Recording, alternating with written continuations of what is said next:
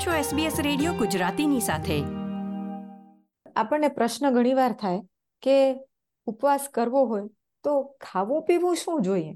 એના માટે જઈએ આર્ટ ઓફ લિવિંગ સંસ્થા સાથે એક આયુર્વેદાચાર્ય તરીકે જોડાયેલા વૈદ્ય કોમલ પટેલ પાસે. કોમલ, હું જેલમ હાર્દિક સ્વાગત કરું છું ફરીવાર તમારું એસ બી એસ ગુજરાતીમાં. આભાર જેલમબેન. કોમલ, આજે અમને એ પ્રશ્ન થાય છે કે મેં ઉપવાસ કરવાનું નક્કી તો કર્યું, પણ શું ખાવું પીવું જોઈએ એ માટે કંઈક સલાહ આપો. બરોબર છે જેલમબેન.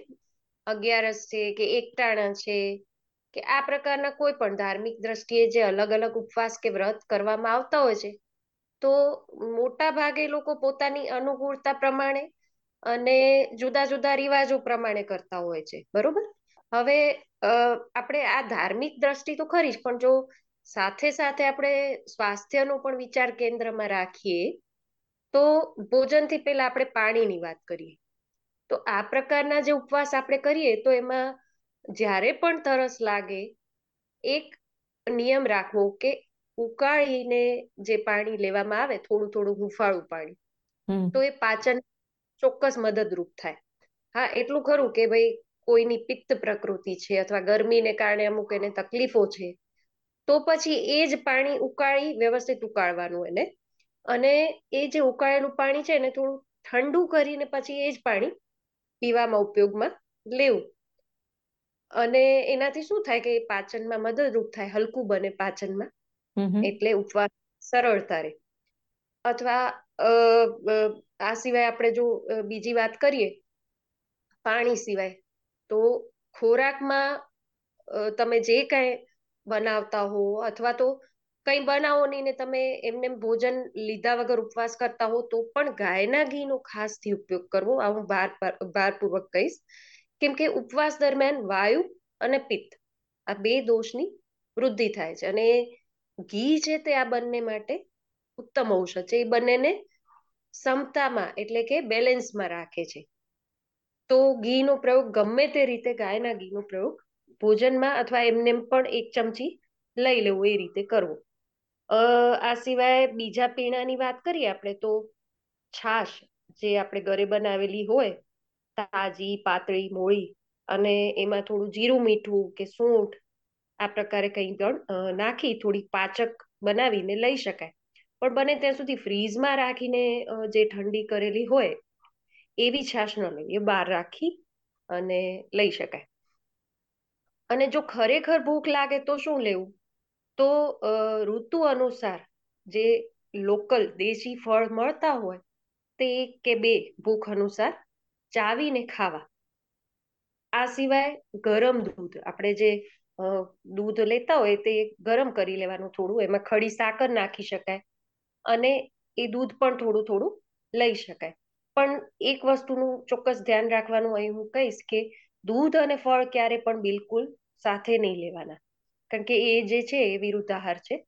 અને જો લેવા જ હોય તો એમાં ઓછામાં ઓછું એક કલાકનું અંતરે બંને વચ્ચે રાખવું. આ સિવાય ઘી અને ખજૂર, બે ત્રણ ખજૂર એની સાથે ઘી લઈ શકાય ચાવીને, અથવા તો ખજૂરનો લાડુ બનાવીને લઈ શકાય. એ સિવાય બીજા જે સૂકા મેવા છે એને પલાળી રાખવા થોડી વાર, શક્ય હોય તો રાત્રે પલાળીને સવારે ખાઈ શકાય ચાવી ચાવીને, એ પણ પ્રમાણસર બે ત્રણ બે ત્રણ લઈ શકાય. અને બીજા જે ફરાળી અનાજ કયા છે કે જે રાજગરો, સામો, મોરૈયો ફળાહારમાં જેની ગણતરી થાય છે, તો એ પ્રકારના ધાન્યમાંથી કંઈ પણ શેકેલું અથવા તો ઘીનો વઘાર કરીને બનાવેલું કંઈ પણ હળવું અને સુપાચ્ય બનાવીને લઈ શકાય. ઉપવાસ વખતે ભૂખ લાગે ત્યારે શું પીવાથી અને શું ખાવાથી પાચનમાં આપણને મદદ થાય એ એ માહિતી તમે સરસ આપી, પણ એ દરમિયાન તમે એવું પણ કહ્યું કે દૂધ સાથે ફળ ન લેવા જોઈએ. તો એવું બીજું પણ કાંઈ છે જે ઉપવાસ કરતી વખતે લેવાનું ટાળવું જોઈએ? ન લેવાની વસ્તુઓમાં ખાસ કરીને ફ્રીઝમાં રાખીને જે ઠંડી કરેલી હોય, ફ્રોઝન હોય અથવા તો વાસી હોય, એવી વસ્તુઓ બિલકુલ ન લેવી જોઈએ. પચવામાં ભારે છે, વાયુ વધારે છે અને પાચન બગાડે છે. એ સિવાય જનરલી જે ખવાતું હોય છે ઉપવાસમાં તળેલી વસ્તુઓ, સાબુદાણા, સાબુદાણા પચવામાં ભારે છે અને બહારની જે તૈયાર માવાની મીઠાઈઓ કે ફરસાણ આવતા હોય છે તો એ પણ પચવામાં બધું જ ભારે છે. ખાસ કરીને બટેટા બટેટા વધારે વપરાતા હોય છે તો એ પણ વાયુ કરે છે અને પાચન બગાડે છે. તો બને ત્યાં સુધી આ પ્રકારની જે સ્વાસ્થ્યને નુકસાન કરનારી વસ્તુ છે એ બધું ઉપવાસમાં ટાળવું જોઈએ. તો એનો હેતુ જે છે આપણે સ્વાસ્થ્ય સારું રહે ઉપવાસથી, તો એ ચોક્કસ એનાથી આપણને મદદરૂપ થાય છે. સાથે સાથે આ બધામાં મેં કહ્યું છતાં પણ પોતાની તાસીરનો વિચાર તો ચોક્કસ કરવો જ કે આપણને આ વસ્તુ ફાવશે કે કેમ. જો કોઈ વાર આપણે એક કરતા વધુ ઉપવાસ કર્યા કોઈ પણ કારણસર તો બીજા જ દિવસથી ક્યારે પણ તમે દાળ ભાત રોટલી શાક બધું એકી સાથે શરૂ ન કરી દેવું જોઈએ. હંમેશા પાચન શક્તિનો વિચાર કરી, ભૂખનો વિચાર કરી, ધીમે ધીમે હળવું પેલા પ્રવાહીથી શરૂ કરો, પછી ઢીલો ખોરાક લો અને જેમ ભૂખ ઉગડે એ પ્રમાણે ખોરાક વધારતા જાઓ અને જેના કારણે આપણું પાચન તંત્ર પણ બગડે નહીં. ઉપવાસનો હેતુ પણ આપણને સિદ્ધ કરી શકાય અને જઠરાગ્નિ પણ આપણું જળવાઈ રહે. હવે આ સિવાય પણ જ્યારે આયુર્વેદ ફિઝિશિયન કે ડોક્ટર આયુર્વેદ દ્રષ્ટિએ જ્યારે કરતા હોય છે ઉપવાસ કરાવતા હોય છે તો એમાં વ્યક્તિ કે દર્દીની જે વિશેષ તકલીફ હોય એને ધ્યાનમાં રાખી અને સારવાર રૂપે ઉપવાસ કરાવે છે. તો એમાં તો જ્યારે કરાવીએ છીએ ત્યારે એમાં તો અમે દર્દીની તકલીફ પ્રમાણે ક્યારેક માત્ર ગરમ પાણી ઉપર રાખીએ તો ક્યારેક માત્ર મગના પાણી ઉપર રાખીએ, તો એ પાછી ચિકિત્સાની દ્રષ્ટિએ અલગ વાત છે. ખૂબ સરસ માહિતી આપી કોમલ તમે. બીજો ખાસ એ પ્રશ્ન થતો હતો કે હમણાં હમણાં ઇન્ટરમિટન્ટ ફાસ્ટિંગ કે ઇવન આ સોળ કલાકના ઉપવાસ આ બધાની બહુ જ ચર્ચા થાય છે, તો આયુર્વેદ પ્રમાણે તમે એ વિશે શું કહો છો? આ શબ્દ જે છે એ ભલે આપણને એવું લાગતું હોય કે ક્યાંક અન્ય દેશમાંથી આવ્યો છે અથવા તો નવો છે, પણ જેલમબેન આપણે બે ત્રણ પેઢી પાછળ જઈએ અને વડીલોનું જો રૂટીન જોઈએ આપણા તો એ એ સાંજે સૂર્યાસ્ત પહેલાં જ એમનું ભોજન રાતનું લઈ લેતા હતા અને બીજા દિવસે લગભગ સવારે સૂર્યોદય પછી જ કંઈ પણ ખોરાક લેવામાં આવતો. તો આ એક પ્રકારનું ઇન્ટરમિટન્ટ ફાસ્ટિંગ જ છે. આજે પણ કેટલાક ગામડાઓમાં કે આપણે જૈન સમાજમાં પણ જોઈએ છે લોકો ચોવિહાર કરતા હોય છે, તો એમનું જે રૂટીન હોય છે એ આ જ પ્રકારનું હોય છે.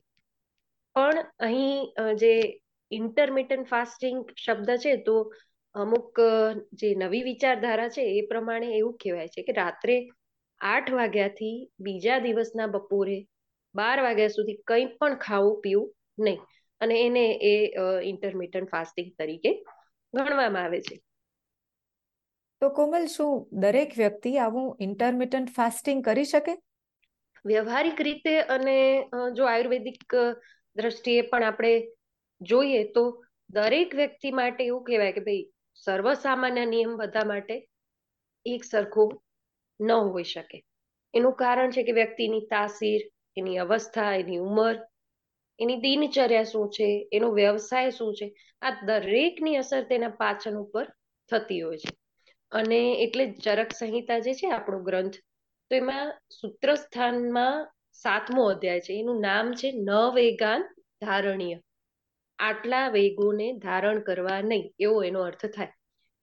એમાં મહર્ષિ ચરકે એવું કહ્યું છે કે તેર પ્રકારના જે કુદરતી વેગો છે આપણા, કયા તો કે મળ, મૂત્ર, છીંક, ઓડકાર, ઉલટી, ભૂખ, તરસ, આ પ્રકારે બધા તેર પ્રકાર બતાવેલા છે. તો એ આટલા રોગોને એમ કે ધારણ કરવા નહીં, મતલબ કે જ્યારે વેગ આવે ત્યારે વેગનું અનુસરણ કરવું.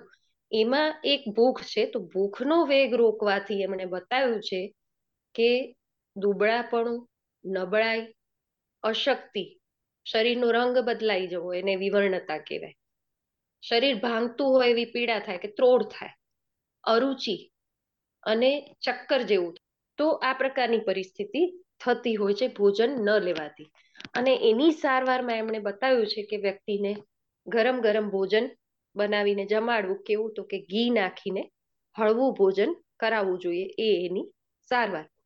અને વ્યવહારિક દ્રષ્ટિએ જોઈએ તો એનો અર્થ શું થાય કે માત્ર સમય જ નહીં, વ્યક્તિએ પોતાની ભૂખનો વિચાર કરીને ભોજન લેવું, વધુ પડતું ભોજન લઈને પેટ અતિશય ભરવું પણ નહીં, અને ખૂબ ભૂખ લાગી હોય તે છતાં પણ આપણે જો સમજ્યા વગર ભૂખ સહન કરીએ તો એ પણ ખોટું. એટલે બંનેનું સંતુલન જાળવી અને જો આ પ્રકારે કરવામાં આવે તો ચોક્કસ સ્વાસ્થ્ય સારું રહેશે.